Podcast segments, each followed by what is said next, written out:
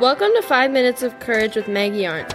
This podcast focuses on God's Word, the Bible, and how much God loves you. Our goal is to show you throughout Scripture how loved and valued you are by the God of the universe.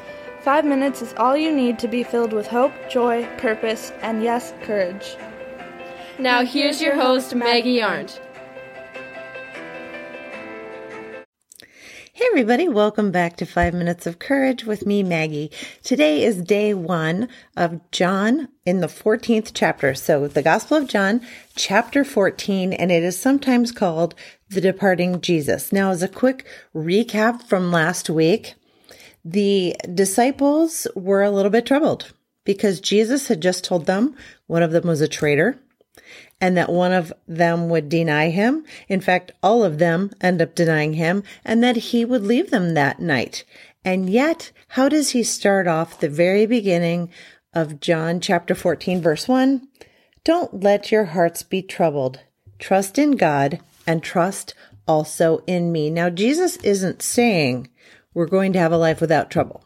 That's not what he's saying, but he can promise that we can have an untroubled heart even with a troubled life. And he had just dropped quite a bit on them, washing the feet, pointing out Judas, accusing Peter of denying him, and then they all ended up denying him at some point in the next week.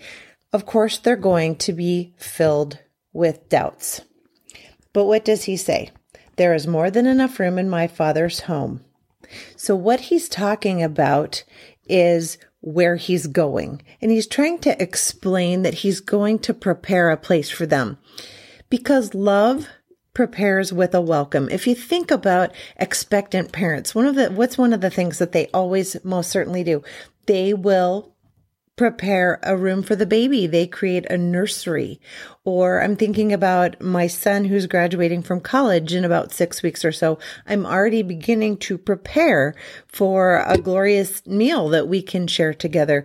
We prepare a welcome with love. Love prepares a welcome. And so that's what, what Jesus is doing. He's going to prepare a place for his, for his believers where he's going is heaven. Even though, you know, Thomas says, we don't know where you're going, Lord. Thomas thinks maybe he's going to another town. But the entire focus of heaven is to be re- reunited with Jesus, right? Heaven isn't heaven because of streets of gold or pearly gates or the presence of angels or even the mansion or the, the um, enough room in my father's home, the house, you know, the house with many, many rooms that we've heard of. No, heaven is heaven because Jesus is there. And we can take comfort in knowing that he prepares a place for us. He wants us to be with him. He says, so that you will always be with me where I am and you know the way to where I am going. And that's when, when Thomas says to him, well, no, we don't, we don't even know where you're going. How, how would we know how to get there? And this is where Jesus drops maybe the biggest truth bomb of the entire gospels. I am in verse six and I will read it to you from the NLT. Jesus told him, I am the way, the truth, and the life. No one come, can come to the Father except through me. Now let's clarify. Jesus did not say he would show us a way. He said that he is the way. He didn't promise to teach us the truth. He said he is the truth. Jesus didn't offer the secrets to life, did he? He said that he is the life. Jesus is the way. Jesus is the truth. And Jesus is the life. And then what does he say? No one comes to the Father except through me. This is a pretty remarkable statement. Would you agree? Claiming that he is the only way to God. Because what's he doing? He's setting aside the temple and its rituals as well as all other religions. This is, this is a pretty exclusive claim. The way, the truth, and the life, the only pathway to God the Father is through Jesus. Really, one of the most controversial things that Jesus has said throughout the Gospels. However, stick with me. It is a consistent theme through the Bible. In the Ten Commandments, what does it begin with? I am the Lord your God who brought you out of Egypt, and you shall have no other gods before me. Right?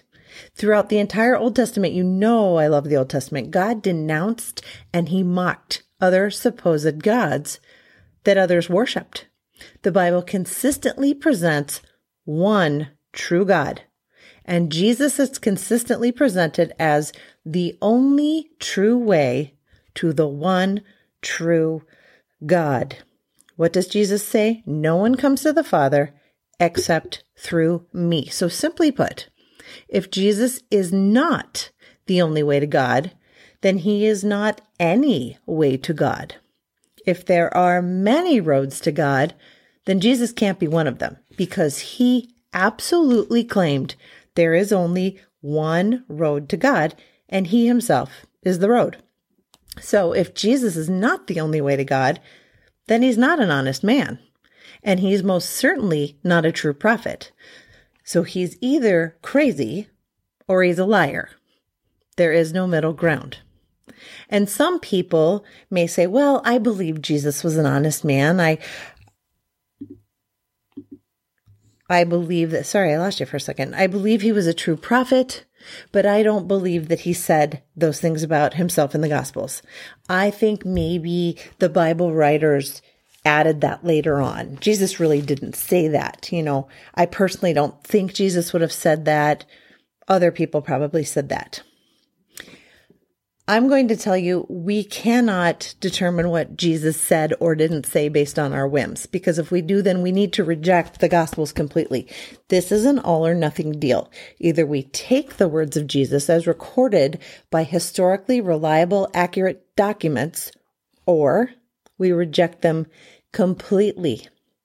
Now, if this seems uh, offensively exclusive or even bigoted, certainly there are Christians who um, in are in fact bigots. However, however, Christianity is the one religion that will embrace other cultures. And um, there's an urgency to translate scripture into other languages. A Christian can keep their native language and their culture and follow Jesus in the midst of it. An early criticism of Christianity, in fact, was that they would take anybody. You could be slave or free, rich or poor, man or woman, Greek or barbarian. All were and all are accepted but it's on the common ground of the truth as revealed in Jesus Christ. And to leave this common ground steps away from Christianity for what it truly is. So, what I want to hear from you is where do you sit with what I said today? How do you feel on this? If you consider yourself to be a Jesus follower, if you consider yourself to be a Christian, what do you think about the truth bomb that Jesus and I have dropped on you today? I would love your feedback. I would love your comments and I'd love your honesty. I will see you right back here tomorrow as we find out what the wonderful gift is that Jesus has promised. Be well. Thanks so much for listening today.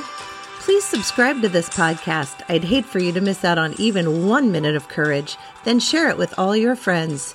If you'd like more information or would like to contact me directly, go to 5minutesofcourage.com. That's the number five, and you can connect with me there.